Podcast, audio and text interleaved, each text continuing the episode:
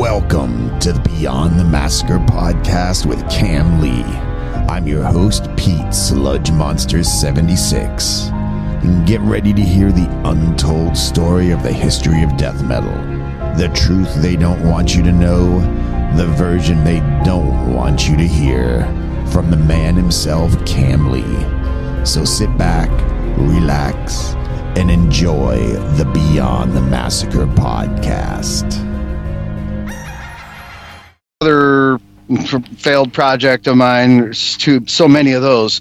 Um, tombs or not tombstones. I'm sorry. It was. Um, uh, it, it might have been early Tombstone stuff. It was uh, a couple songs I'd written, Total Head Removal, and uh, things like that. That I actually had music and lyrics for both, and I just kind of sent Ash videos of me playing them, and and we got to pull those off. And some of the songs were just Ash and myself. Some of the songs were Ash and Vanessa only. You know, it, Right. it was it was a little. The, the the downside of that was is working with a label is frustrating enough. No way. working with like eight or nine different labels to coordinate eight or nine different splits is Yeah. uh, a little bit crazier. And in the end, I think it was a lot more work than for Billy, unfortunately, than than I had anticipated. But it, it's still it, it was still cool. There are several surgical splits out there with other great bands, uh, and and and and it was it was fun. And I, I tried to get another album going. I, I had interest in it. Nash did too. And uh, it's kind of around the time I think Billy was going through some stuff on his end, and so it just kind of sat there. It's not over, but um, it might be for me. I don't know. I got COVID a couple years ago, and ever since then, every time I growl, it's like I get three verses in, and I just cough for four hours. Dude, no, So I, I had the same thing. Actually, I got it just before. So I actually I tour manage Massacre, and I was out there this summer, and I'd gotten COVID six weeks before, and and I so that was my third time having COVID, and I was oh my gosh. we did uh, we did 99 stab wounds. I was singing with Kam on stage, and those first couple shows, man, it was it was not happening. I mean, it, there was Yeah. just there was nothing there anymore. And I mean, you know, I've I've been singing since I was 13, and I do like a lot of like acoustic beer garden stuff for the Germans. And dude, this was my first time in my life where I went to go use my voice, and it it just what was coming out was not me, and it literally That's exactly yeah. I was like, this That's is exactly the most fucked up thing in the world, man. I'm like, this can't be. I can't lose the one thing I got, man. Right. Yeah. Yeah. Yeah. And, and, and, you know, with the allergy, it's allergy capital down here. So I got allergies on top of that. And it's been really hard to try and, and figure out how to do that without just, yeah, like you say, you start hacking and then all of a sudden there's just nothing there. That's exactly how it is. It's really weird. Yeah, it's But- funky. It's funky. But- All right, so uh, Mr. Lee, uh, Yes. I, am going to basically let you drive this one because you know, obviously, you and you know, you you and Steve are, are are friends, and it, it's it's going to make much more sense. I'll I'll pop in here and there for something, but you know what I mean. I mean, it's dude, this is what this is what people want to hear. You know what I mean? And you know, these are these are the cool things. Like you know, when we have you and Dave on, you know, people want to hear you and Dave talk stuff. So I mean, Okay. that's that that's awesome. I mean, this is I mean, I'm just gonna I'm just gonna run it like like the usual, you know, Yeah, like course. talk to Steve-O, like how how how did he first start getting into it, like what was what was you know the days back in the tape trading days like, yeah. and, you know, just run it. Run we it go there. way back, man. Yeah, that- yeah. It's- So a hundred, yeah, like a hundred years ago, Yeah, exactly. Well, dude, you know, Steve, I gotta say, man, you, dude, Impetigo is one of those bands, dude. So there were there were there are two demos that I remember getting, and that was the your, the first demo from you guys and the first Nihilist demo. Everything else was just kind of a blur. But I mean, I mean, for me personally, I mean, I that was just because I'm like I'm uh for fi- I'm five years younger than Kam, so I'm, I'm, well, we, we got to I'm let 51. Steve-O know that, uh, that that um how this circle runs is Yes. everyone knew Jim. Yes, Everyone- exactly. yeah, everyone, everyone knew knew Yeah, everyone Jim, knew yeah. Jim from Comatose, and that's Jim was literally. Uh, Yeah. I, I got to say, in Florida, Jim is the reason Impetigo got you know a little following down here because he was Yes. Yeah. he gave me the demo, and I was like, "Dude, this is the greatest thing ever!" And it just was. It's, he circulated it everywhere. Yeah, yeah. he was He- tireless, man. Yeah, he- he and, gave- and his yeah. zine was, uh, and and you know, and I had, you know, and, and Mark to, to Yes. the same token, you know, Mark Mark knew everybody, and he had a great zine, and Jim's zine was was fantastic. It's hard, you know. I don't want to be the old guy that sits there and says, "You kids don't have any idea." We what do it was all the like." time, We brother. We do time. it all the time. You kids have no idea what it was like. It was we were I, I I always I preface this by saying, you know, the the whole underground music tape trading thing, it was the last true grassroots American actually international music movement. Yeah. Okay. Uh, There's there's there's there was really wasn't anything like it before. It, it hit all the marks. Um I mean, I guess folk music was huge, but but you you had to really travel great distances uh, in order to to to to experience it. And we we did it from our bedrooms, Yep. and it Yeah. was amazing. I mean, you just it, it's and the gym. Uh, the gym analogy i- is quite true. It, it really just took one guy going, "Hey, i- you know, check this out." I mean, we all started uh, like I did. I was I was a punk rock guy. Um, in 1980, I had been punk rock guy for years. Um, fortunately, my my dad was a college professor, and he always had these college kids hanging out the house, getting drunk or whatnot, and they all had excellent records. And I was a record collector, and these guys would bring over these punk rock records. Oh, what the hell is this? Uh, you know, Dead Kennedys, uh, Black Flag, Germs, uh, European stuff. You know, compilations. Uh, Yes. the, the crass records stuff. I mean, this Yeah. one guy brought over a copy of Bullshit Detector, and I was like, "Oh my god, this is the most fantastic thing ever! These guys are great, way better than the Sex Pistols, right? Yes, uh, way yep. better than Talking Heads. Although I like Talking Heads, it's like this is this is me. This is me right now. You know, this is this is this is what I'm thinking. This is what I'm feeling. And these guys are look at this. They they typed this track list on a piece of paper, cut it up, and glued it to a picture of a guy shooting himself.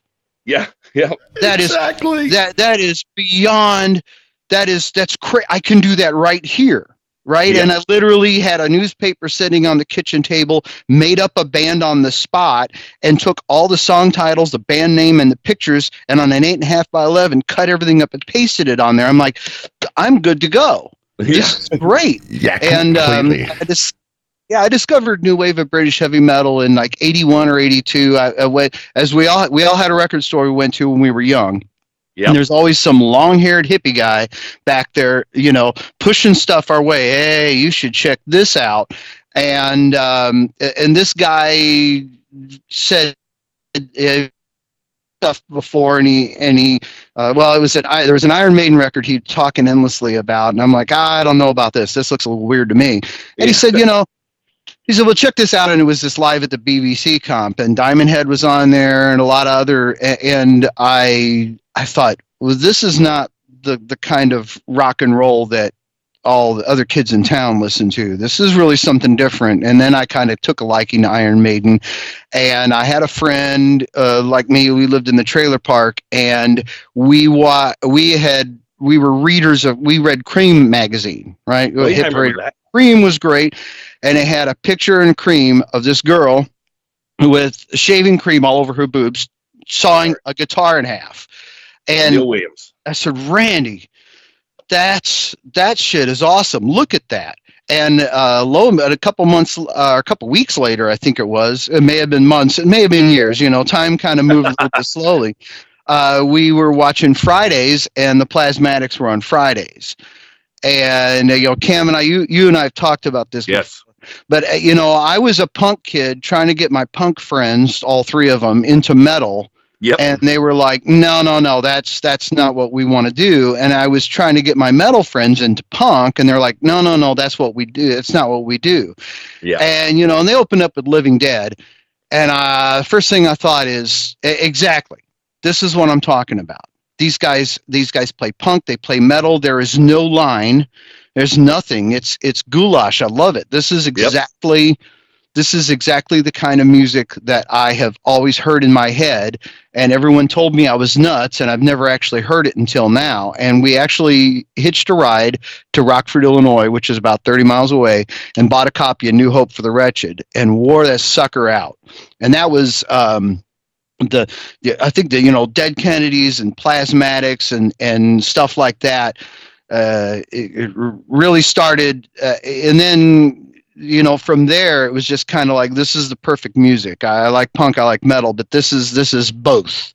Yeah, uh, and and you know I moved. I ended up moving to a, a, an area of the state that was a little a little more uh, free thinking as far as, and there were a couple bands in town. I tried to join them. Uh, I was always too sloppy a drummer and uh, a little too crazy with my ideas, right? And some of these guys just wanted to play straight up stiff little fingers, and I'm like, uh, no, no, no, you should do this, and they thought that was a little too much, but. Um, eventually you, you see local bands play and, and, and a couple of them have tapes and and you you know you, they either give them to you or you give them a couple bucks for a copy of their tape or whatever. And after a while you just have this little stack of stuff that that you have and you can't find in a record store.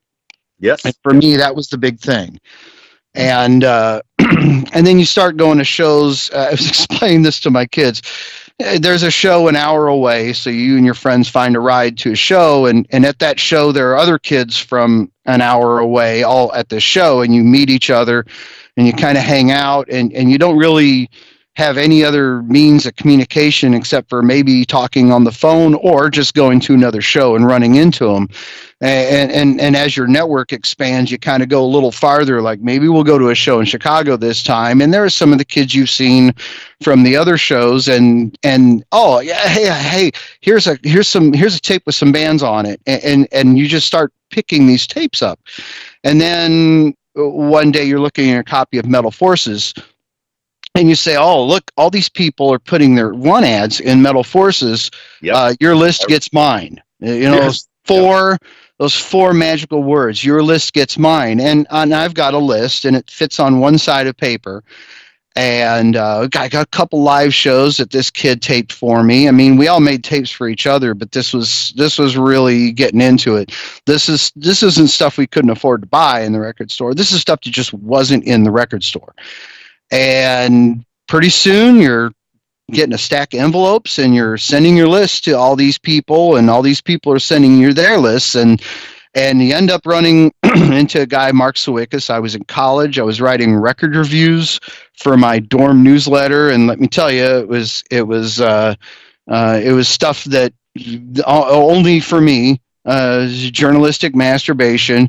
Uh, yeah, I think. Uh, you know, I think sacrificed are the gods, blah, blah, blah, blah. and Mark was in another dorm, and his roommate, who was Scott, who would eventually be in the band, said, "Hey, this guy likes the same kind of music you do, Mark." And Mark got a hold of me, and we got together. And right away, Mark brought me a stack of tapes. Hey, here you go. Anything you need. Uh, and I really built my list then. And he, I had some stuff he wanted, and uh, I talked to Kerry King on the phone. Here's a tape of it, and before you know it, uh, 85 or 86 i can't remember. I'm i'm out of college and i'm literally walking down the street of my neighborhood um, with a boombox playing uh, the Mantas demo. You know, and you know like i'm some kind of you know flea bag gangster in the area or whatever and there's these guys that are into slayer and uh, metallica and sidebar not a lot of people talk about this anymore but that was how metallica um, you know, Metallica didn't just send a tape to a record company. A record company said, "Hey, we're going to sign you." For like three years, they recorded demos, which until that time was really just a tape you made for a record company, right. short for demonstration.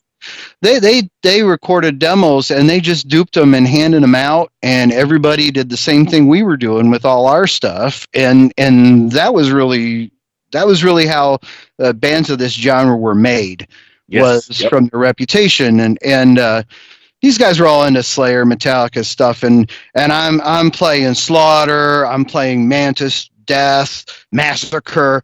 These guys are just like, you know, what is this shit? And I'm like, this is this is what this is what this is. This is the best stuff in the world. This is stuff you can't get in the record store. This is our stuff. This is uh, you know, for the most part, deaf ears, but some of the guys picked up on it, and and yeah, you know, hey, anything I got on my list, you know, here I'll just tape you a bunch of shit. Here you go. I slide a guy five tapes, and and that's really how I got started for me.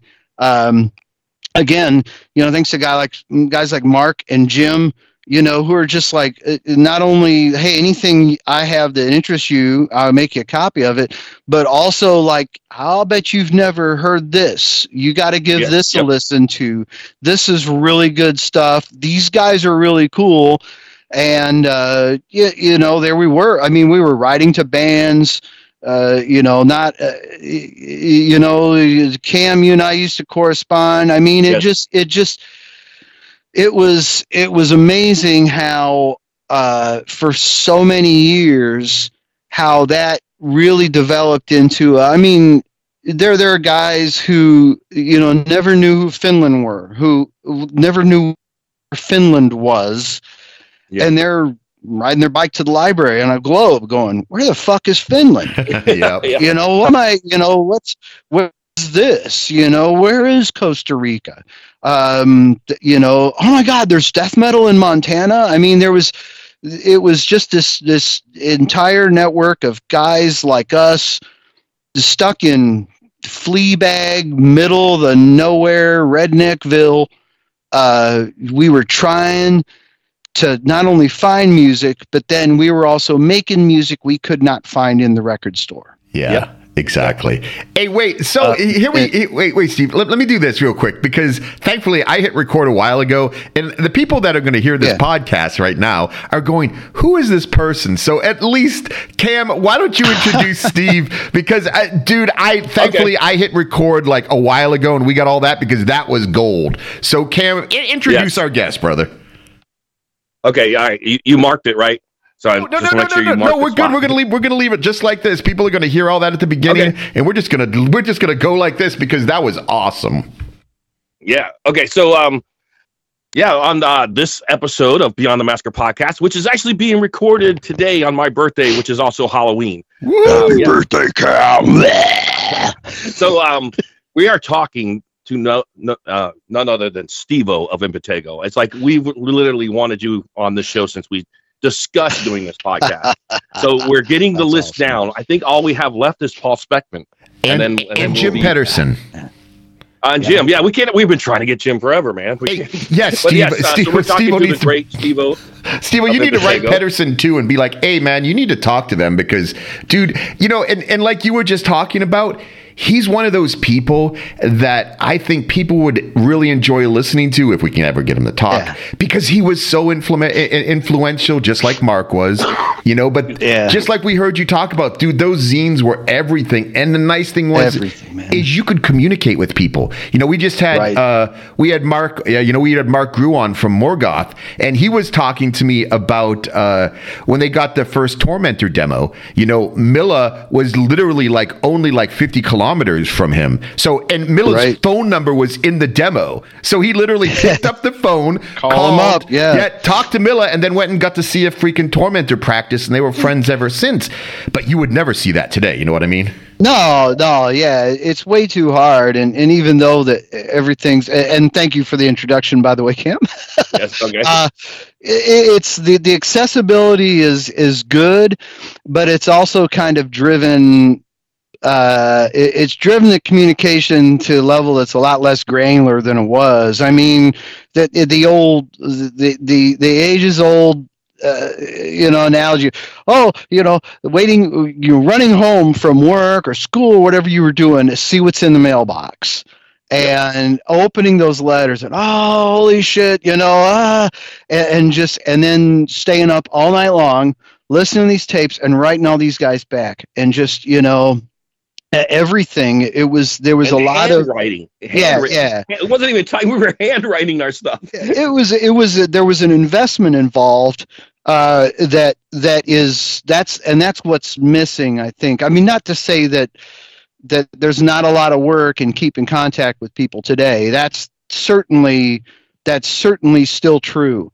But the work was different. It was manual labor. It was it was a lot of waiting. Our news was not real time Yes. I mean, there was the occasional phone call here and there, and and and uh, but that was very expensive. I remember Oh, yeah, I yeah. had dropped out of school, and I had a bunch of phone calls to Canada and and California, very long ones, Oregon, and I remember my dad going, you know, your job is not going to pay for this shit, and I'm like, uh, ooh, you're right, man. I'm just we're just talking, and and and it, uh, you had to make those conversations count and it, you had to make that time count and it was a very uh, you know in order to stay in the game you had to stay with the game. I remember there was a couple times where i just uh, something was going on and i would let the mail slip and mark would be like you can't let the mail slip.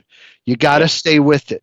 You have to tell yourself i am going to stay on this and he was real good at keeping me honest yeah i do not not just for myself, but there's other people on the line, you know, waiting to hear from me or waiting for this or uh, and there's stuff I wanted to to hear, there's stuff I wanted to read. Yeah, you got to stay with it, and all that news was all that news was not real time. I mean, by the time. Uh, uh, you know, I, I, by the time you know Kam wasn't in death anymore, well, it was four or five months later before we all knew it. You know, yeah, exactly. Hey, you know, and then well, yeah, you know, there's an, a zine. I, I, I, can't remember. It might have been War of Pain or something. All of a sudden, it's like a massacre. Oh, Kam's in a new band. What the hell happened? I mean, it was all very, very delayed.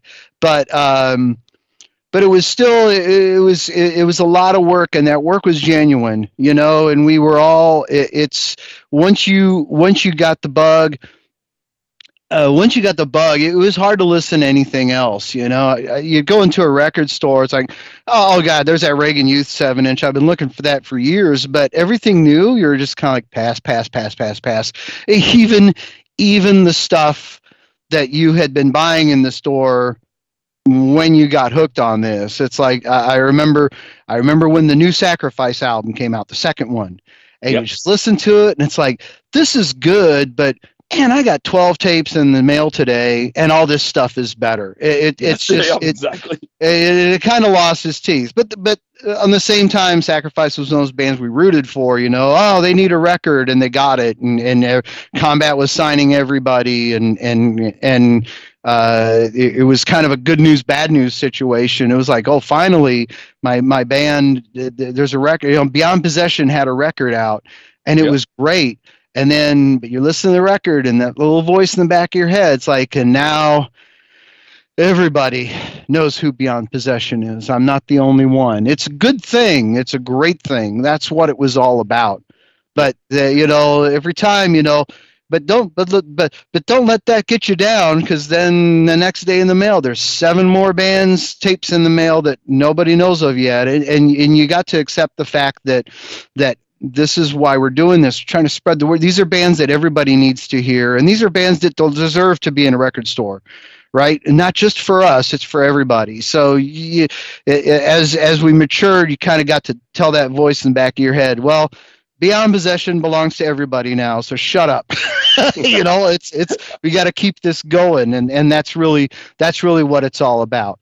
Um you know mtv that's a whole nother thing. I uh uh, you know, for for what it's worth, it's like the first time I saw Entombed on MTV, I, I was that was not the same thing as seeing their Oh, yeah. the record store. I was, It I was, was not the same. Thing. No, I was heartbroken. It was, you know, Yeah. when you started seeing those bands cross over to a much bigger. That, I, it, it was, it was kind of like you were losing a piece of something. You know what I mean? And it was, Yeah. it, it, just felt a little bit different. You know what I mean? They were still the same Right. band, but it, it just didn't quite feel that same way anymore. Yeah, it did, but but again, it was it's it's always it's always a good for them. I mean, good for Entombed. I mean, Nicke, we Yeah, knew Nicke. I mean, you know, Mark.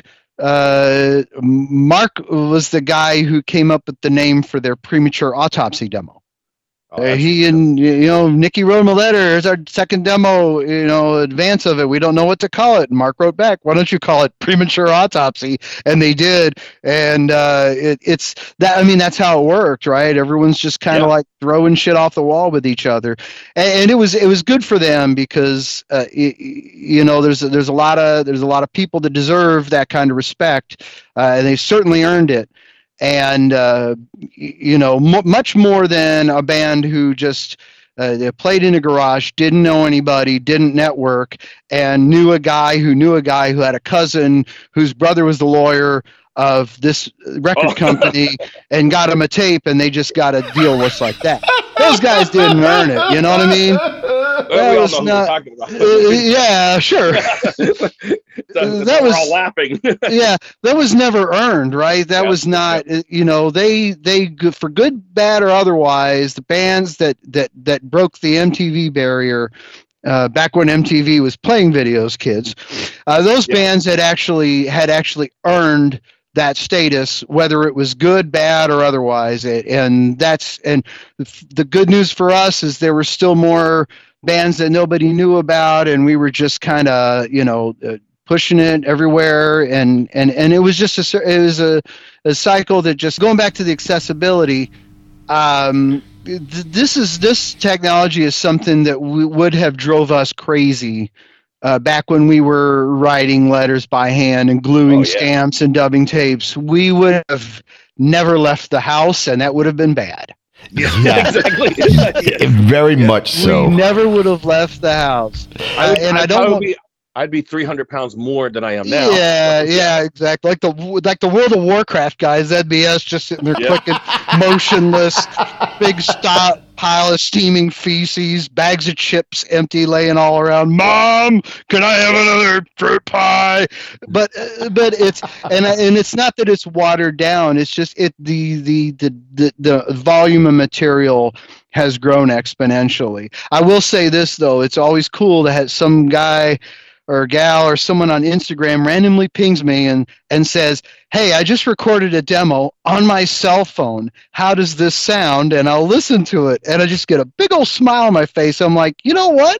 It sounds pretty good. You should release it just like that because Yeah. that's what we used to do. Yeah, exactly. That's what we used to do. Yeah, You know, I think when uh, you know Kam was in death, I think I can count on his left foot how many times they were in a studio. It just guys, you got to do what you got to do with what you got, and that's how it works. And the fact that with all this technology, all the Pro Tools and everything, people are still recording demos with a cell phone microphone. That is the best thing ever because Yes. that's that's that's where the meat hits the bone, folks. Is is is whatever you can do, do it, and that's wonderful. I've been fighting this for years, and I've, I, you know, of course, you know, me by myself with this Right. opinion, going Yeah. against other other guys that are like, oh no, no, we're musicians, we've got to sound good.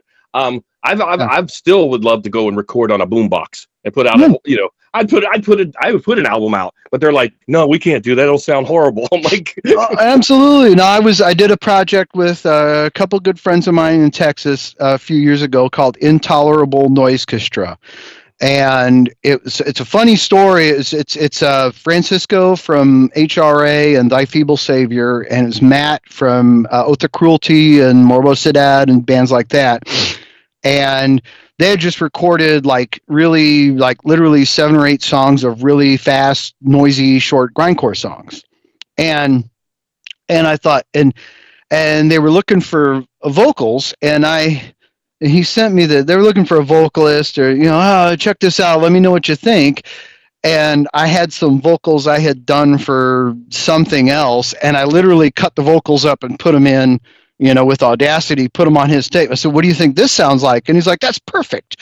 That's and I did do actual vocal tracks for him but I I mixed everything in mono. Oh yeah, it's great. I mixed That's everything in mono, and Audacity has a couple real interesting filters.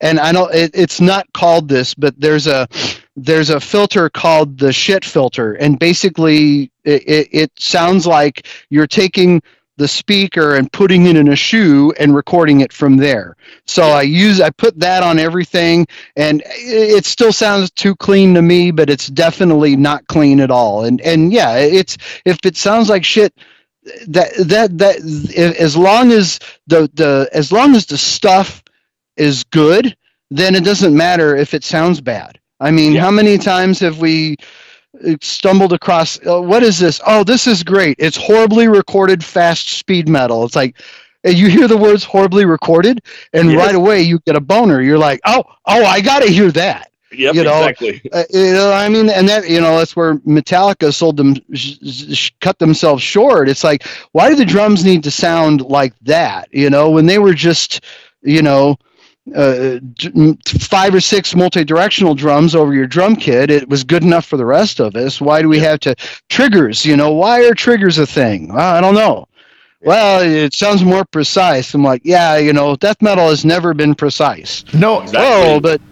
and, and you know, you know what's funny is we just had uh, Morton, the drummer for As in Hell, uh, which is Mark Grewe and Mike Polson, uh, new band, and he Yeah. made he made he made a point to when they went into the studio to record. He said he, they didn't want any tri- triggers. He wanted to do it old school, the way it was meant to be. And he said, "Look, drums are only going to go so fast as a double bass without triggers. So this is how fast the drums are going to go without triggers." That's right. And it's cool that there are actually still drummers out there that are willing to say, you know what, fuck these triggers and stuff because it it has a completely different sound and it also has a different speed because humans don't Yes. play that fast. That's right. Yeah. And, and if they can play that fast without a trigger, more power to them. All the Exactly. more reason to not use a trigger to hide the talent, you know. But yeah, Yeah.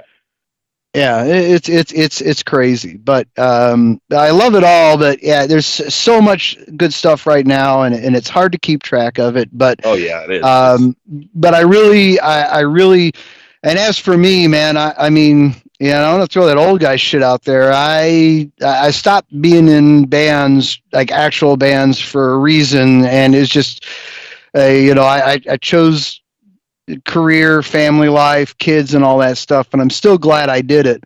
But Oh, I have, I have so much respect for the people that I used to know that are my age that are still doing it, and and you know, Kam, I mentioned you before. I, I'm glad it's you, you don't know how good it feels for me to to to to see your your personal triumphs over the past several years in you know just trying to get one thing done.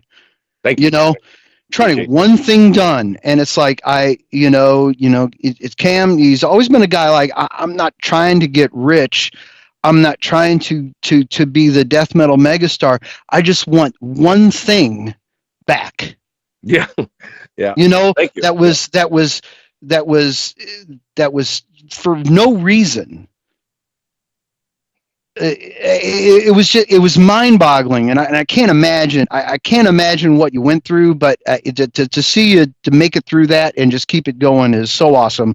Um, you know I, I know it, it, it, it's never easy and and it just you know you get one thing done and then another thing falls apart but that's but again it's just just get that one thing accomplished and still doing it and here you were in europe there a few months ago screaming on stage you know the neil claw and everything it was awesome to see it it was Yeah, so cool you know i, I love it uh, i love I'm- it for I appreciate it. Uh, Pete's even asked me, "How do you still go? and How do you continue to do it?" And it's just like, well, first off, I'm not. You know, you had mentioned. I'm glad you had mentioned it. I, I and I, I was. This goes back to the what you, earlier you were talking about just being on labels.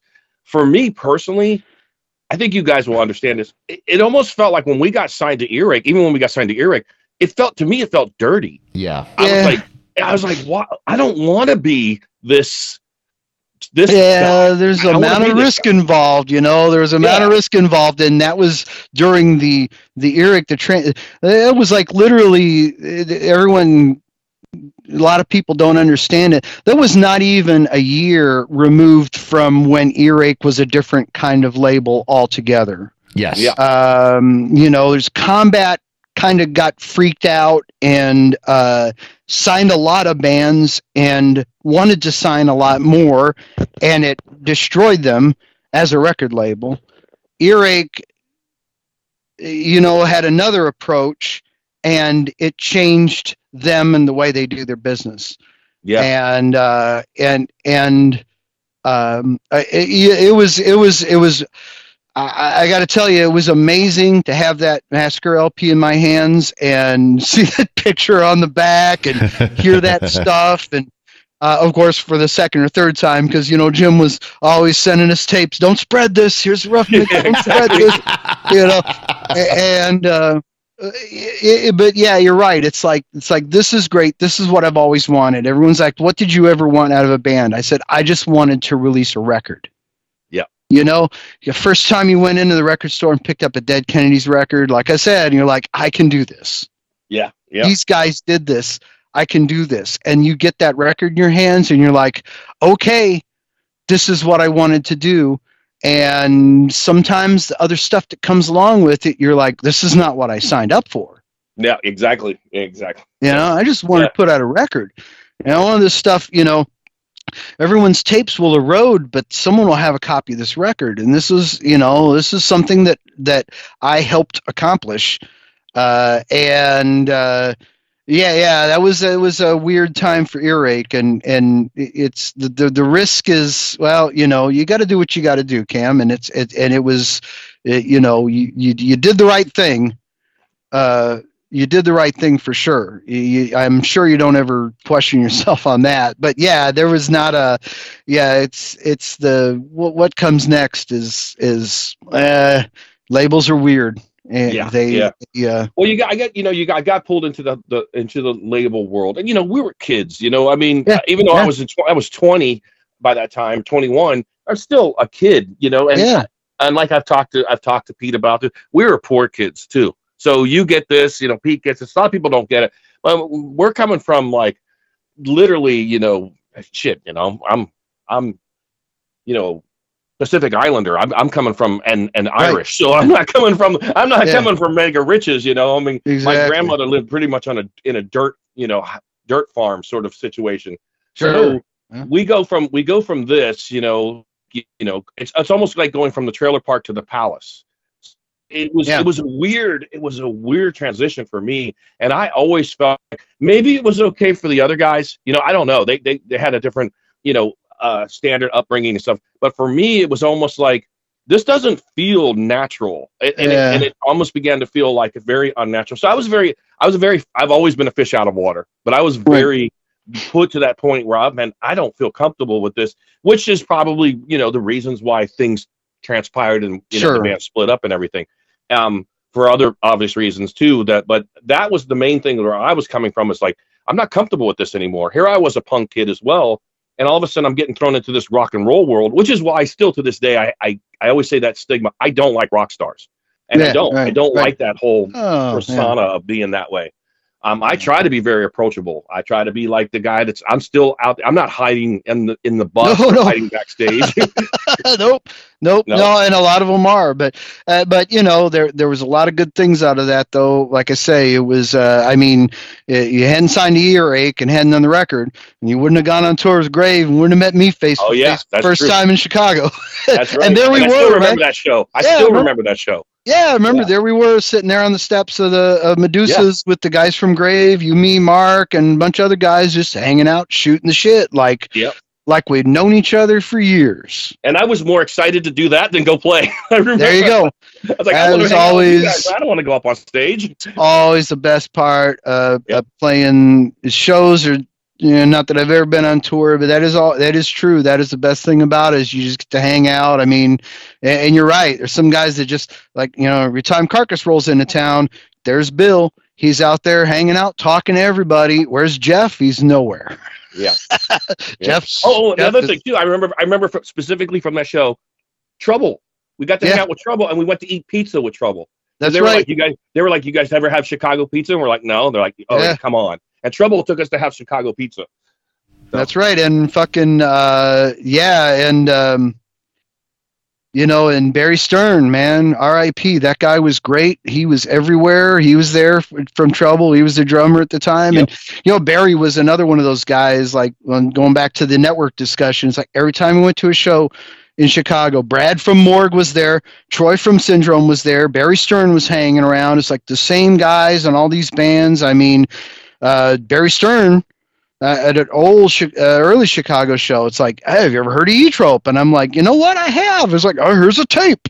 Yeah. Our album's out on Combat, but here's a copy of it on tape in case you want to hear it. And then if you like it, go buy the record. I mean, Yep. you know, there was all those guys there, and and it, it- you know, it was it was always great. It was the first time I, I, I met you face to face. It was classic.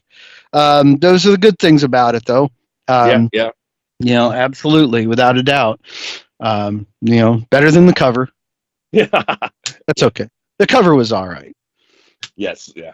I've got I've gotten used to it now.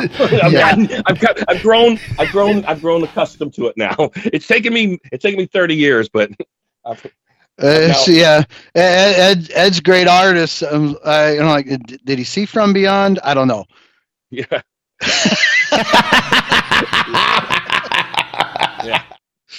But I liked it. But I like. I, I know the cover's always been kind of. We, we always make jokes about the purple, right? But Yeah. uh, it, but it was uh, yeah. But it, it, it was a great album. It definitely was. It was. Uh, uh, it, it was it's records like that when they came out. Like I say, it was just like it was a per, it was a personal victory for all of us. It's like, Yes, all right, yes. here you go, massacre. They got their due, you know, and and then earache will do whatever they want with you after that. Oh, yeah. Yeah. you know, uh, I'm still dealing with that today. And- and I'm, I'm good with them. I'm, I'm, it, you know, Yeah. it's, it's weird. I mean, of course, I'm Digby's. Digby's just the, the figurehead. He, he's not even part of anything anymore. But Sure, I still, yeah. I, I talk to the, the, the people that are like in ahead of things now. I've gotten a lot of you know information in the last couple of years, which I've told Pete about and everything. Which, oh wow, now that makes more sense. Now, um, Yeah. you know, I'm not going to bring up any dirt, but I mean, they, I, I got a better understanding of things. They got a better understanding of things as well. And uh, you know, we, we just we just was like, okay, this is cool, this is cool. They still owe me money, so Yeah. I'm- Yeah. I haven't, I haven't gotten that yet. But you, you know that's the one thing with the earache stuff is i mean i think now when we look back at it and i mean from me and Kam talking dude earache is like any business in the end they were there to make yes, money yes, and you- absolutely. making money you you are generally ruthless and there's a reason rich people generally stay rich you know what i mean and it's labels stay in business. Exactly. I mean, unfortunately, it's like what what what made earache survived is is is cutting people up, and and that is that is the business, and and um, it's it's and then why you know a lot of people oh you guys worked with Wild Rags and and I loved working with Wild Rags. It was great. We had a great relationship with Rich. Uh, he was like a father or an uncle to me in many ways, and and fortunately I got to tell his daughter this to her face when I, I met her some years ago.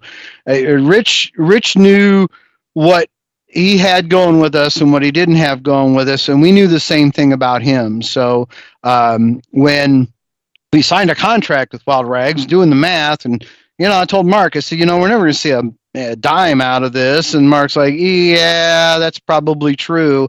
And Rich was always cool about it. It's like, and, and Rich kind of even told us, you know, this is, it's really hard to get 10 cents out of a dollar after this, this, and that. I mean, we paid for the recording and he paid for everything else. So again, from a business standpoint, it's like all risk is on Richard's side. Yes. Uh, we, we paid $350 uh, we had to sell a bunch of stuff to pay for it, but we paid that money out of our pocket so that Rich would pay. I'm sure he paid more than 350 bucks for that pressing. You know, pressing all that stuff on the printing, everything like that. But then you know, you talk on the phone to Rich, and it's like Rich. Rich was like, "I have a record store. What do you want?" And instead of getting paid in money, he gave us copies of our stuff so we could sell them at shows and keep the money ourselves which is very cool. Yeah, And anything we wanted from his store, it's like, oh, I got this new Miasma album. You guys ever heard that? No. Well, let me send you a copy. He would he would send us stuff from his store for nothing. Um, you know, and that was kind of you know, as far as the label, there were other labels that were very, very, very hotly interested in us after the first album came out. Right? They were like, oh, we want to do the next Impetigo record. We want Impetigo with us, and I don't want to name any of those labels. It wasn't a shitload, but there were a couple, and we just talked about how good we had it with Rich, eh, you know, and and uh, you know, here's here's our negotiation for the second album. We don't want a contract, okay, and we want you to pay for the recording, okay, all right. Are we good? Yeah, go ahead and fire it up, and that's how it worked. Yeah. Um, you know that's how it worked and and and it was it was perfect for us uh, uh again we never expected to see any money he never told us we'd see any money and so in that respect we were never disappointed but uh yeah combat you you all know the stories about combat combat never paid anybody earache earache never paid anybody and uh, yeah like i said actually with- got paid from them a little bit. I will tell That's you. good. I, I'll go on the record and say that they actually did pay me a little bit. finally. Yeah, and- and that's good. And there are some labels we had worked with later that promised us money, and we kind of laughed, and then we got money, and we were a little bit of money, we were kind of surprised. We're like, "Oh, good for them," you Yeah, know. yeah. Uh, you know, here's eighty bucks, fantastic. I never expected it, so that's a good thing. So it's, uh, but it is, yeah. Earache was on the cutting edge of making several huge business decisions. One, I'm sure Dig was 100% aware of the direction they were going. But you know, if you want to be the the the the the, the premier extreme music label, uh, the, what I can't remember his tagline at the time, but that's what you got to do. You got to say to guys like Kam Lee, you got to say, "Hey, man, let's go!" And yeah, Yeah. here we go. you take the red pill or the blue pill? yeah. You Yeah. Shit. Yeah. I bet I bet I know what you're thinking right now. Which the hell I taking the blue pill. Yeah. Uh, anyway, that- I mean, that's that, that's literally what it was. It was like Yeah. you know, you know, we were, uh, you know, I hate to say it, but a lot of us were also naive. Yeah. Um, uh, you know, and uh, you know, one thing I, I, Pete and I do when we talk, we do this show. We hope younger audience, people that are there, Yeah. I don't know if there are there, that they do tune into the show and they learn some stuff. Right. Um, you know, and uh, you know, I'm not, I don't badmouth things. You know, I, I don't No. badmouth. Like, there's probably tons of people that are going to badmouth th- certain labels. I'm not going to badmouth them because Pete and Right. Pete has made it clear they're a business and they did things That's right. that any Yeah. business would do. So I don't badmouth the, any labels, but I, I, I do see his experience. I've learned things, and mm, oh, I won't step in that pile of poo again. you know, Right. it's like I, you know, barefooted in a fresh dog pile of poo was was, was not felt, you know, felt good. And oh, let's how do I avoid that again? So let me. So it's made me guarded on some things, and I'll, I'll admit there was times that I was really guarded, and I was thinking, oh, everybody's a thief. You know, there was Yeah, right, right. I went through that, and I'm like, ah, you know, I've gotten over that now. But Yeah, because Um, they are, and and and yeah, that's the thing. they can tell you they're that they're a thief, and you still accept their terms, and then you're, yeah, I, I knew, yeah, I knew yeah. this was going to happen. I mean, you know, does that make me smart or dumb? Yeah, well, exactly. I mean, you know, it's from Dune. You know, the only way to uh, to meet a trap is to walk into it. I mean, it, it's uh, you know, you, you can't you you can't. Um, you can't uh, you can't get upset about something that hasn't happened yet and even if you know it's going to happen you just kind of you, you know you, you have to write it and you did and and i mean we're all happy for it uh, again the earache the earache thing th- those albums are great. Uh you know you you- you're you're still standing stronger than ever. I love the you know i love the i love the stuff the stuff you're you're putting out new stuff that's awesome. It's like man this is magic. This is great. Thank you. uh, it's it's you know it's it's one of those things and you know as adults we come to understand. I always try to tell my kids you know it's not about winning. It's just about living to fight another day Yep, yep. Well, I I always go back to this. You know, us two all being big horror movie buffs and stuff, and I always take. I, I look at, and you know, I know this is weird, but I look at, I take directors that I respect, and I look at their careers, and I see some of the stuff they've done. Like John Carpenter is one of my favorites, so I'll always look to John Carpenter. And I'll, I'll see, okay, he's done some great stuff that's staple, that sticks with, of course, you know, Halloween and stuff like that. But Yeah. then he's done some, he's done some stinkers, you know, Yep. you know, everyone's Ghost of got their hits and misses right Uh, Yeah, no one's say so. Yeah, and then- and I but I, I I take his his overall career and I look at it. You know, I'm, I think like some of the the stinkers he's done, like Ghost of Mars and Body Bags. Even though I Yeah. I've now grown to appreciate Body Bags now. Yeah, Um, but go, some go, stinkers Ghost of Mars is nice. bad. Yeah. yeah, it is. But you know, and and, uh, what I'm trying to say is like uh, everybody has ups and downs, and I look I try to look at like I look at John Carpenter sort of like as a, as inspiration. Um, where he's at now, what he's doing now, compare and all the stuff he's gone through, and and uh, I, I not try to like compare myself to him, but I look at it as like that's sort of like a way to, oh well, I've I've had ups and downs. I've dealt with certain certain things, certain people. Um, you know, I've had to like like you said, sometimes you just got to sacrifice to put things out. Yeah. I've dealt with labels that uh, other labels that I, I never I never got paid. Labonar Right. stuff, all on pulverized. You know, Yeah, I'm not yeah. ripping on pulverized. I, you know, those guys are great. They're from Malaysia, I think. The company. Uh, I've never seen anything from that stuff, but it was like a thing. Like, okay, I could either complain and wait or try to get on a bigger label with that, or just get a get it out. Yeah, just get it and, out and, and Yep, enjoy that's it and right. have it out there. Yep, And and, cool. and that's kind of the bottom line. You know, it's like you know whether it's a small label or a big label, it's like it's just about getting it out. Yep. Um, you know, if you don't, then what happens? There, Exactly. there are so many bands. Um, one band from Chicago I love dearly. I won't name them, but man, they just they just held out. All they did was hold out. Uh, you know, eh, we're waiting for the right deal. We're waiting for the right deal.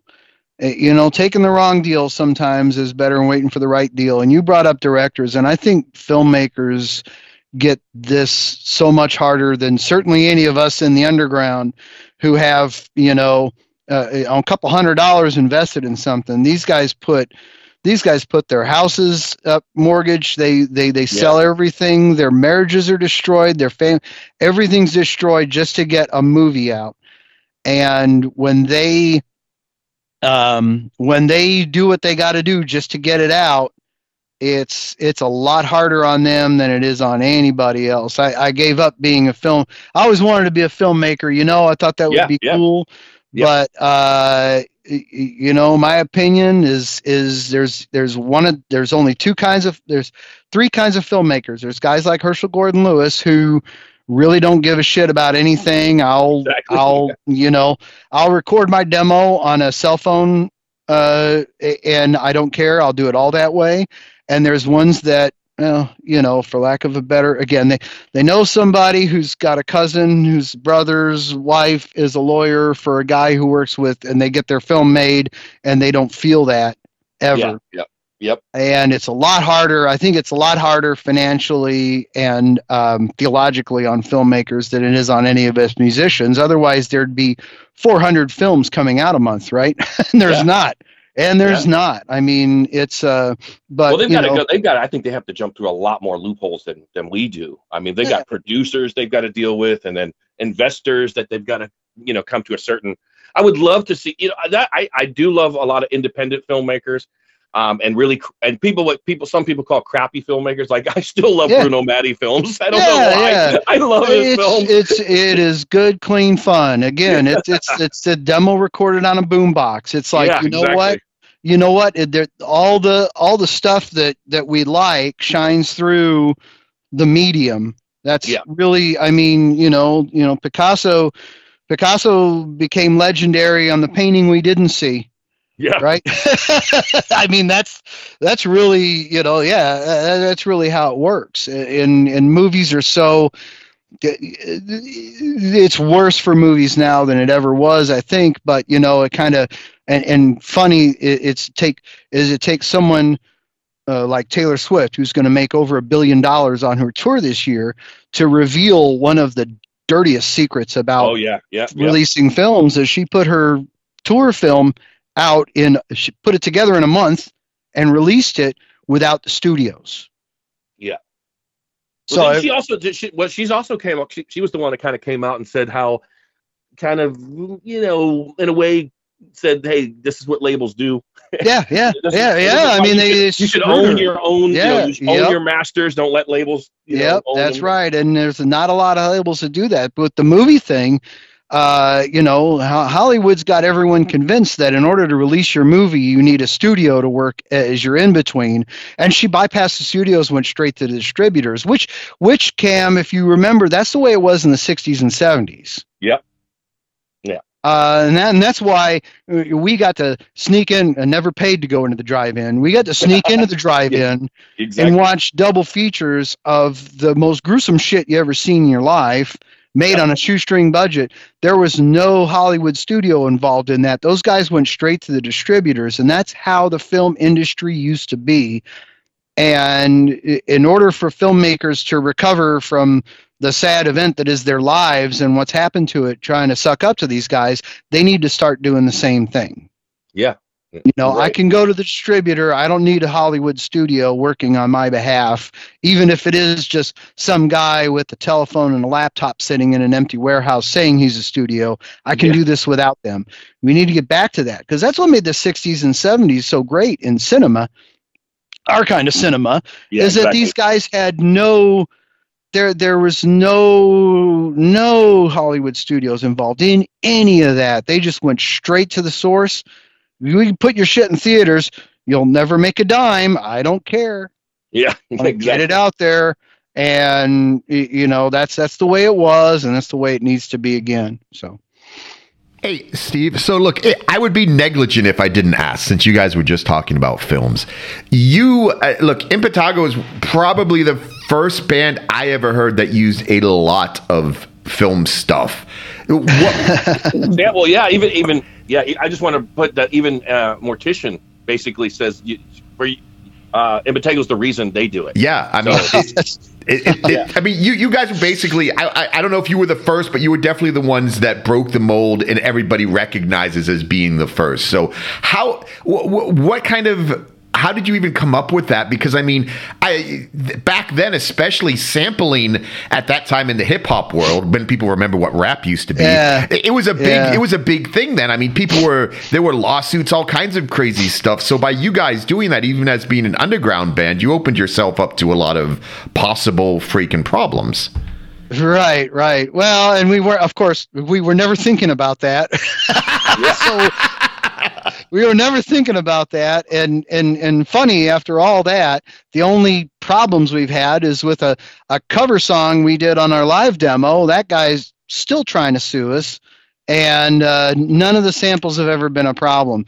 Um, so it's hard for me to tell you directly what the source was, and and to be fair to Mortician, I don't know if we were first. I think we, us, and Mortician kind of did it at the same time. Maybe we went over the top with it as we progressed because we were both doing it, you know. Uh, but um, the punk rock records had a lot of samples in it. I Yeah, mean, yeah. there was Yes. always. Uh, and one of them, my mo- the one of my the ones I keep thinking of the most when I'm asked this question is discharge. The Yes. Um. Mhm. yeah, granted, they were mostly from uh, n- news conferences and stuff, but but some punk bands that use the the line from the Night of the Living Dead in their and I can't think of the one in particular that's in my mind. It, it's uh, I'm a lot older now and the gray matter there, but there was a band that used that. You think these are your friends and your family? They are Oh, not. yes. They must be shot on sight. There, there's literally three or four bands that use that in the 80s, but discharge from hear nothing, see nothing, say nothing. Uh, the the this you know s- has been likened to the sound of an enormous door slamming in the depths of hell. That was for me. That was I thought that is bad as hell. How they took that clip and went right into the and the song starts. That's Yep. totally um, that is totally badass. And um, there were a couple other bands like Jim Jones and the Kool Aid Kids. Oh yeah, Yes, Uh, yes, yes. Trust me, they used a lot of samples on that record, and that record was uh, that record was really an eye opener for me in on many levels. Uh, I I credit Oh, Mark yes. for getting Impetigo into the heavier sound that we became known for, simply because he brought me. Uh, uh, he talked to me about the napalm death and the carcass and said, "Don't you think this really is, is talking to you?" And I'm like, "Yeah, he's right. Uh, it, it is. I I hadn't thought about it until you mentioned it." Mark Mark says I'm the wind beneath his wings. He was mine. I I'd haven't every idea I had I'd throw against him. No, no, no. Yeah, let's do that. And the ones that I threw against him and he said no, and I said fuck it, we're doing it anyway. Those are the ones that failed. So you get to trust me after a while. Um, but the Jim Jones album was Oh yes. the one of the first uh, that they used uh, they had uh, some you know again the same thing the manufactured christ intro. The fear of god is dying out in the hearts of men. And it goes right into the song. And i'm like that is fantastic. That's that's bad as hell. So when we were doing the demo um I, I, we had some tapes of stuff and and we were kind of in a hurry to put it out for whatever reason. I, well we were excited. We recorded Yeah. a demo tape in a studio. This is great. Uh, and mark's like oh, i threw some movie clips in uh, at the beginning and i'm like that's great. And then he did that. I heard it. I thought yeah this is really cool. And then moving forward, kind of, we want to split them up a little bit, make it sound more like the Jim Jones record. So uh, I think those are kind of the things. And I, and I'd always been a fan of. Uh, I mentioned Talking Heads earlier. There was an album. We wanted to do clips inside the song Yes. at some point in time. Yeah. Not just in the beginning or at the end of it, but inside the song. And there's an album that uh, I grew up. Uh, one of my favorite records still is "My Life in the Bush of Ghosts" Oh, by. David Br- Brian Eno. And Yep. Brian Eno was, for those of us who've ever sat in our room trying to manipulate a tape, make it sound a certain way, it's like we have Brian Eno to think thank for that because he's like, a, you know, I'm not just recording a synthesizer. I'm going to take the synthesizer, record on a cassette tape, slow the cassette tape down, you know, and this kind of stuff to it. But they that there was no actual vocalist used on that album. They all used audio sources from other mediums. So like you know, one song was a Lebanese mountain singer taken from an old Folkways LP of Lebanese mountain singers, you know, and they put it in. It was kind of like uh, Zappa's theory of xenochrony. It's like I could take a solo from a, a show in 72 and use it in a song I'm doing right now, and no one will know the difference. It's a completely different source, and it's anachronous, but by putting it in with something it doesn't belong with in the way I see fit, it makes it xenochronous, was the term he used and that whole album my life of bush of ghosts is consisted of there's there's an exorcism taken from Yep. some you know that they got sued your Oh. question before they Yeah, got they sued by um, the estate of uh, an evangelist for using her to, and it was perfect. If you hear the original Jezebel Spirit is the name of the song with Kathryn Kuhlman in there, you're like, oh, this would have been fire. Our brains would have melted upon hearing this for the first time. But she sued. She said, I don't want that used for that. So they used a tape of an exorcism instead, supposedly. And, uh, and it worked just as well. But I'd always want to use a sample inside the song. So that's kind of like when there's other songs like I think we used uh, Wizard of Gore. We used a sample inside the song. And uh, Entombed had done the same thing, I think, with Clandestine where they did the, you know, there is no other God. Satan killed him. Ba, da, da, da, da, da, Satan.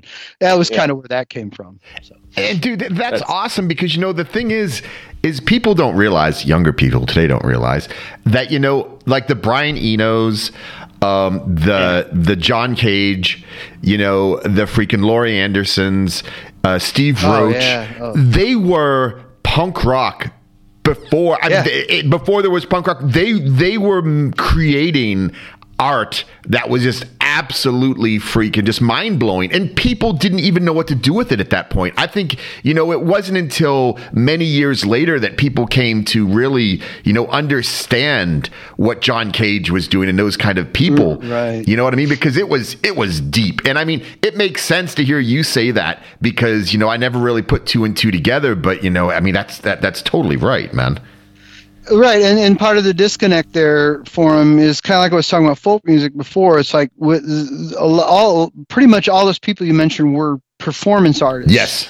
So you could buy, and I had, you know, I bought the Laurie Anderson album. I, I was an early adopter with Laurie Anderson, but you didn't really get it hundred percent unless you actually saw them. Right, Because yes. you know, one of one of Laurie Anderson's fa- uh, most famous performance art roles was Steven Weed, right? Right. Uh, the boyfriend of Patty Hearst, and she had- did a little story, and uh, she used to do it, and then later she did it, and she had to describe the motion because you got, if you didn't see it, you didn't get the joke, you didn't get what it was about. Where they were questioning Steven Weed, and they had an FBI guy on his left and his right, and they were asking him questions alternately. So no matter what his answer was, his head was going side to side. No matter what his answer was, he was always saying nope, uh, uh nope, nope. Nope, because his head was going back and forth like he was saying no. So on the video, it looked like Steven Weed was denying everything when actually he was he was you know he was saying something different. And John Cage, I mean even Brian Eno, I mean stuff on record, but you know I, I, to see Roxy Music live and hear what he did live would have been really something else. And and uh, what we did with the samples and with stuff like that in the underground is you you, you didn't have to you didn't have to it was great to go to a show but you could experience the whole thing having never gone to a show um, just by engaging in it and taking some of that stuff and moving it around. Uh, Right. it- you know, we kind of we kind of localized the revolution, if you will. Sure. Well, let me let me say let me say this. I, I have to say this before before we go on because this is really, I think, you can't overlook this. Because of Impetigo, there are more people out there who have never seen Deadbeat by Dawn Right. that know that know Bone Crusher's fucking speech because Absolutely. record. They've never seen the movie. Yeah, and it was- literally they can Yeah. literally. I, I mean, they can say, "I hate people, man. I don't care. I don't I give don't a give shit." a shit. I don't give a give shit a about shit about nothing. They know that. They know, All my wife, life, My wife knows that. She's me. never Don't seen Deadbeat by. Dawn. Yeah. it- My wife And it was- knows that by heart, and she's and that was uh, that's great and, and and that's kind of you know the samples again part of our thing was we are trying to turn people on to movies that uh that, that they'd never heard of before uh stuff that we were were getting uh, with tape trading and stuff like that that you know cannibal holocaust yeah. was it was it was a big deal. I mean, you know, I look watch the copy I had years ago. Now I, I will not be able to see anything because our TVs are better, and that makes the video look worse. But yeah, exactly. Deadbeat at Dawn was such an iconoclastic. It was. It, I said there were two great American filmmakers. You know, two great, completely original, unique, set apart filmmakers: Herschell Gordon Lewis and Jim Van Bebber. He he did something with that medium. It's like we all. It, it, it was a generational thing too, for sure. Oh yeah, yeah. I, I don't think. I, I think that's just our where we are right now. That was us. Anyone who grew up watching kung fu movies on Saturday mornings and in going in their backyard with their friends and practicing kung fu moves. Uh, you know, watching exploitation films with you know car chases, fight scenes, trying to recreate those fight scenes. It's like I think the first time I saw that movie, the thing that stuck out to me was like, this is a guy who grew up the same way I did. We watch all these movies every weekend, and then we'd go in the backyard and and you know eh, and try and recreate this stuff. And he was really good at it, and he was good at taking. Uh, you know what we liked about the drive-in and the grindhouse theater and stuff like that and making a unique musical state or visual statement out of it it was like this is kind of movies we grew up but it's not it's a little Yes, yeah. different and um, that was unfortunately for him you know he had that deal with i think it was called arrow and that deadbeat at dawn we'd read about it and it came out on video. Very limited distribution and something happened. I, I think the the the i think the um, the, stu- the the studio fleeced him actually is what happened. And they, they put out like 5000 of them and we happened to rent it and dub it right Yeah. when it came out and then it was gone and you couldn't find it anywhere Oh yeah. and you, so- for years you couldn't find that film. everyone's like woo everyone's like what woo, i can't i don't know where this movie is well i have it you know and people yeah. yeah, can people come over to my house? Yeah, kind of again, you like you mentioned, Miller had his or Pete did. Miller has number on the demo. We had our address on our stuff. So Yeah, I'd we be did sitting yeah. at home, knock, knock, knock. Here's this carload of guys from Cedar Rapids, Iowa. We drove all the way over here to say hi to you. They didn't call. They didn't know my number. Oh, come on in. Uh, You guys want to order a pizza? Yeah, we'd order a pizza. Um, we go upstairs, and I always showed them two things. I showed them the sheet eating video, which is Oh, yeah, that- yeah. legendary, and I showed him Deadbeat at Dawn. We'd watch those two things. Sit We're around. going to talk about the shit eating video on- the one on an upcoming show. Yeah, I think there was different had different names. I think my tape was called "Seeing is Believing," and it was just uh, that was a, that was a game changer. Oh, and, yeah, and that- that- incidentally, I think- yeah, yeah. you know, and there were the guys uh, like the guys from Florida. These guys from Florida came up. They had a cousin who lived an hour away from me, and these two guys from Florida. Uh, you might remember a band called Demogoth. They later became Yeah. Vomit Spawn. Well, these guys, yeah, Yeah. Tony and they came up and they just showed up on my doorstep out of nowhere. I, what do you, well, let's order a pizza and watch these two movies. And Deadbeat at Dawn is is I, and I've heard that people told me that before, but like Deadbeat at Dawn was one of those movies that um, we were doing the samples. We, we're, we're much more. Uh, what's the word I'm looking for? Much more discerning with the samples for the second album. You know, I had piles of tapes and stuff I had taken, and some of the samples related to the movie, Yeah, and some yeah. of them didn't, which was Yeah, fine. But I picked the Bone Crusher dialogue for Street Cleaner because even though Street Cleaner was based on the movie Nekromantik, it was all in German. I oh no, I had a Japanese language one. That was for personal reasons, and I could have just used a sample from it in German, but and I had some samples picked that I was going to use.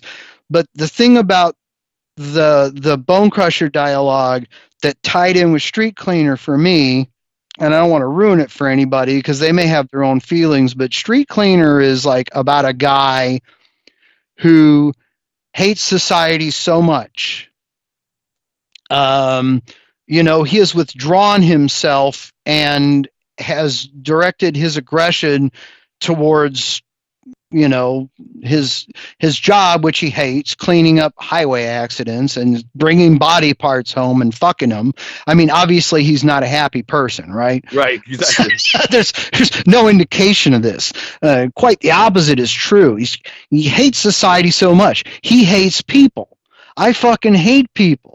All my life, people fuck with me. And kind of in a weird sense, that's the guy from Nekromantik in, well, not in Europe, obviously, but if he were in the U.S., I mean, Bone Crusher.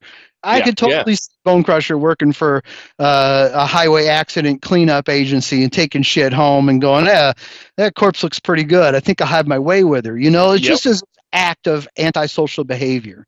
So, uh, but Deadbeat at Dawn, yeah, it's it's such a gem. Uh, I uh, that's one of those things where I, I wish more people could see it, and if they haven't, because it's it is a masterpiece in many many ways. Yeah. I, I just, I just, it's just amazing though to me. Like I said, like my wife knows Bone Crusher's dialogue, not from the movie, but That's from the rec- yeah, that's yeah, great. Yeah.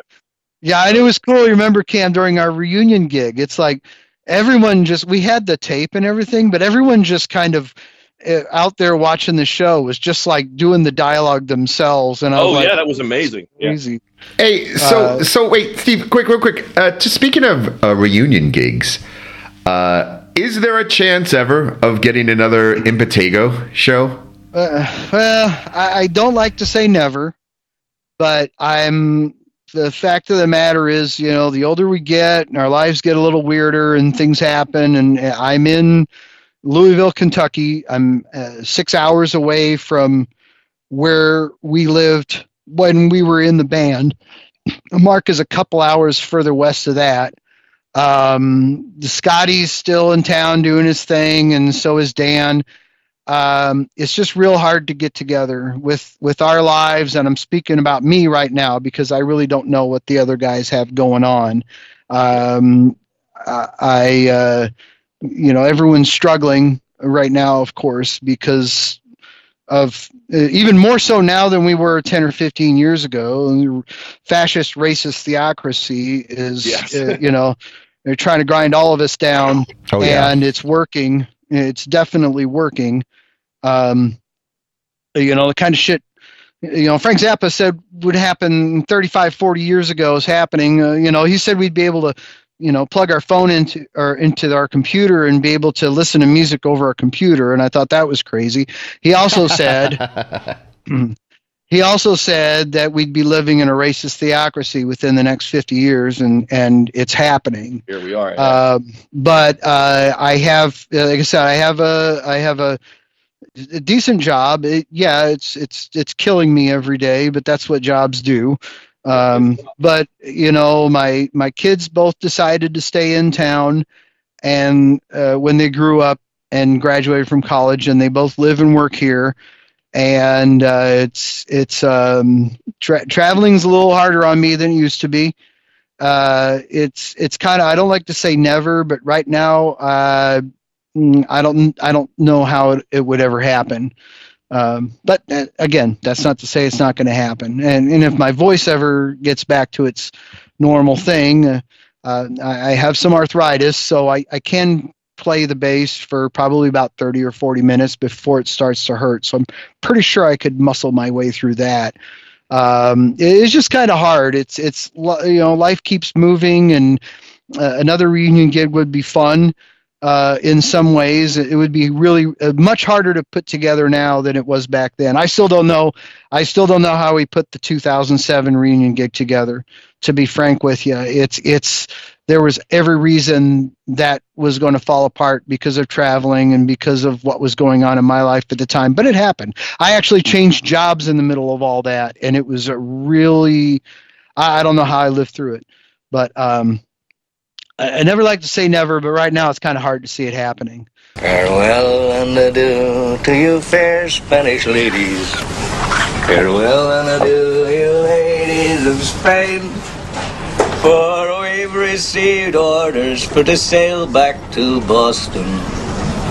And so never more shall we see you again. That was great, but still sounds great. Eh, eh, That's a great point. It's like that's the the stuff from your last tour, clips I saw live. It's like you know, fucking a, that is amazing because it's like you got these Vince Neil is Oh yeah. Axl Rose. These guys are definitely, you know, got to hang it up. I mean, it's like you know, you see Geoff Tate in the '80s and '90s, and you see him 20 years later. It's not Geoff Tate anymore. Yeah, and you know, Uh, Steve, look, you Really hard to keep that up, man. Yeah, well, look, you you you know that. I mean, as as a death metal as a death metal vocalist, but you know what I think's funny is you have people like Kam, you have Dave Ingram, who sounds as good now as he did back in the Yeah, old days, yeah. and you have Mark Grewe, who just showed up on this new As in uh, As in Yeah. Hell, and it sounds as good as he did in the more, probably better than he even did in the Morgoth days. And I'm absolutely amazed because then you see, you know, this is extreme, you know, death metal Yeah. vocals, and then you see these, you know, metal singers that are just falling off by the wayside. But you you still get some of these old, Uh, some of these, you know, original death yeah. metal vocalists that are still as strong as ever. And who would have ever thought? You know what I mean? Right. I'm, Okay. I'm, I'm, I'm gonna I'm gonna plug Nancy Reagan. I'm gonna plug into my Nancy Yeah. Reagan here and Yeah. To tell you that say no. say no to drugs, guys. Say no. I- I- well that and that and some some guys you know you do have to you do have to change your routine and Yeah. some people are just unwilling to do it or they can't figure it out i mean i'm sure you can agree with me here Kam the stuff you do to prepare vocally for a show now is not the same thing you did 30 years ago uh, you know, I used to drink chocolate milk by the gallon and get things lubed up. If I drink a glass of chocolate milk right now, I'm in the shitter 20 minutes Oh later. yeah, because of lactose intolerance. Yes, I can't do that. I totally get it. And, you know, uh, I'm glad you. I'm glad you brought that up. Oh, I yes. have to bring this up. I have to bring this up. Okay. he, he did ask. He did ask me a couple of episodes ago. What did he, what did I do to, to warm up? What did I do? Because he then he admitted that he used to vomit, and then I, I said, well, that reminds me of Stevo. I think Stevo used to vomit Yeah, yeah. on stage. Yes. like Yes, So it was always, and chocolate milk helped up. with that too. Yeah, the vomiting. That was just accidental. I think, and that was performance art. Like I said, performance art has always been kind of a, a fun thing for me. And it Mhm. was like, it, it, it came up quite accidentally. And I can't remember the show we were playing. Uh, it, it my I had tried everything, you know. It did. I was gonna go back there and get a cup of fake blood and worms and spit them out, and uh, th- that's that works but sometimes you swallow the blood it doesn't and the, if you swallow a fishing worm let me tell you right Yeah. now that is a Oh. horrifying experience but and and it always it's hard you got to find a song where you can walk back there and get the cup you know uh, us guys who are uh, tethered to an instrument it's a lot harder to do stuff like that and we were just playing. I can't remember what happened. And i had always been a guy who could puke at will. Um, it was a fun thing at college parties. You know you, you knew a couple guys who knew you and knew you could get it going and you know start getting the chant going. Puke puke puke. And you just kind of get everybody here. Everyone gather around. I'm going to show you a magic trick. And people are chanting puke so you got to be pretty drunk not know what's going to happen next.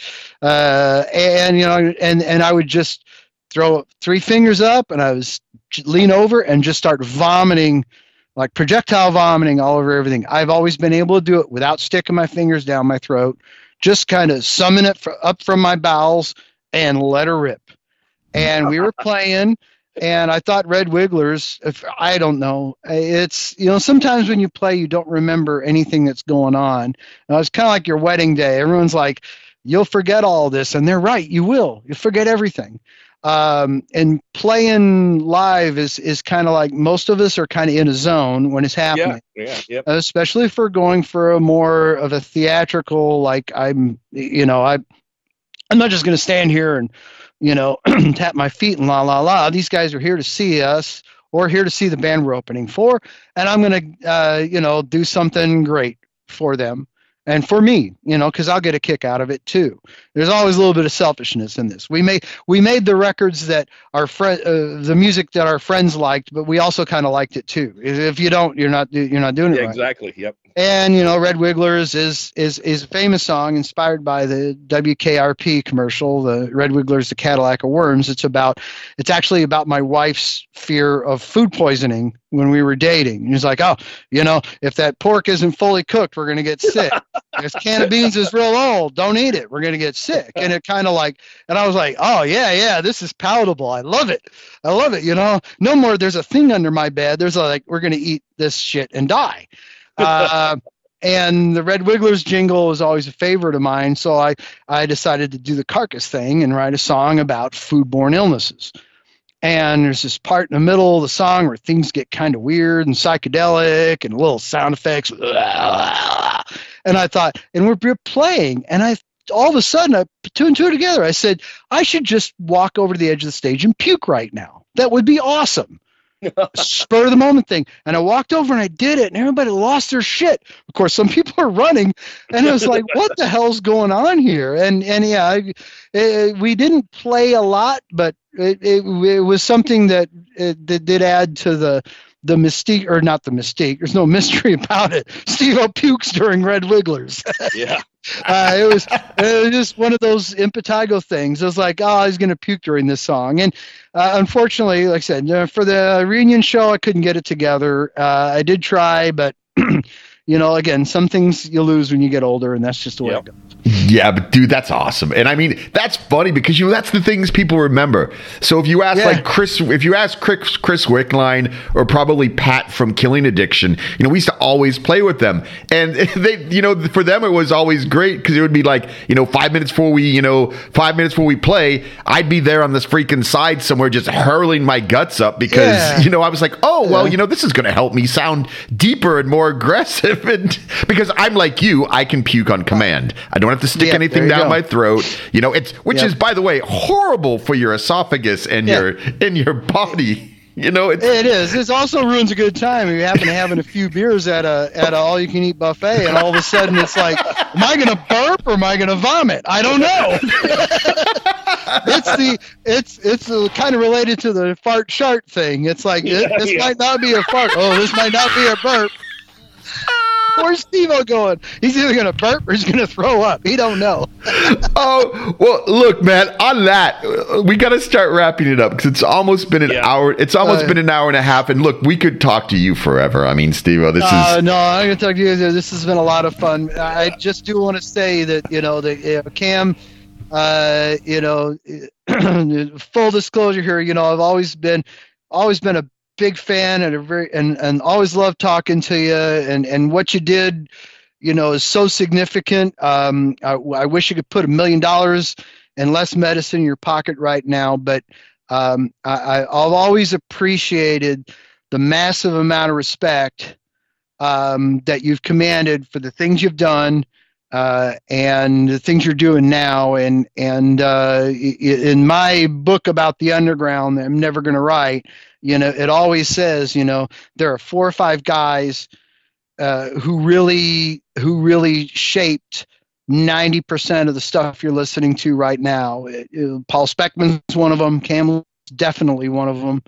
Uh, it's uh, you were and just the going back to the underground trading thing it's like that first flyer i got in the mail that had that the the the you know the the the flyer the death with the the handwriting and everything on it. Yeah. and I, I that you you you you launched so many bands with that uh you know and and with the massacre people watch the videotape of the 52586 show. It's like that is that is all strictly canon in death metal. And and um I know sometimes it's it's uh you know for for me it's true. I know sometimes you forget about that kind of uh, influence you've you've had on people you'll never meet and a lot of people who don't even know who you are. Yeah. But uh, uh, that is severe. It's sincere, and uh, on behalf of the guys who don't know and the guys who do know, I always like to publicly acknowledge um, what you did and what you still do because it was it, it, it was it was huge. It was huge. Uh, you did not know what kind of risk you were getting behind that drum kit, uh, doing that shit when you did it.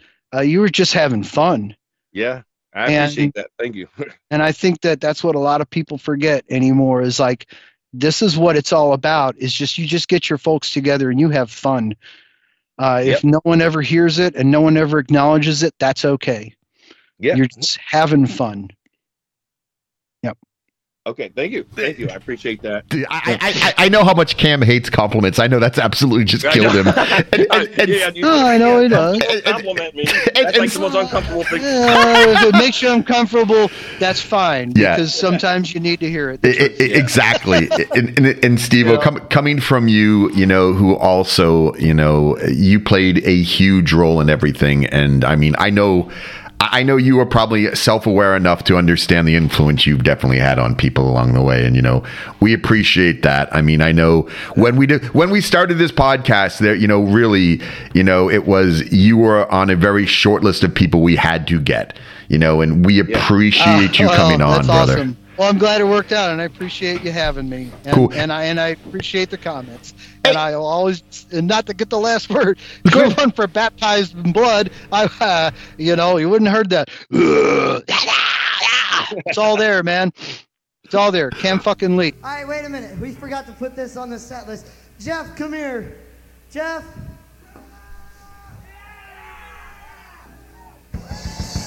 Here, get get on this side. Guys. Okay, this is Jeff. Everybody say hi, Jeff.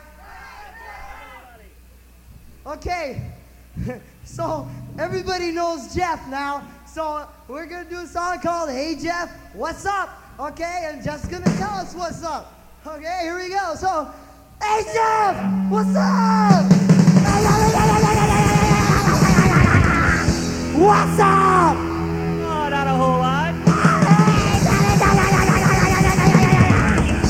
What's up? Oh.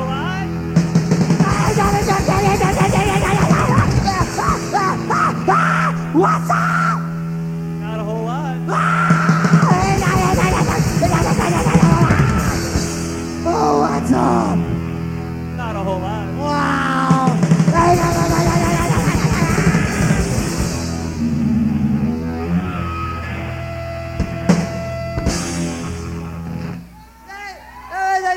Jeffrey.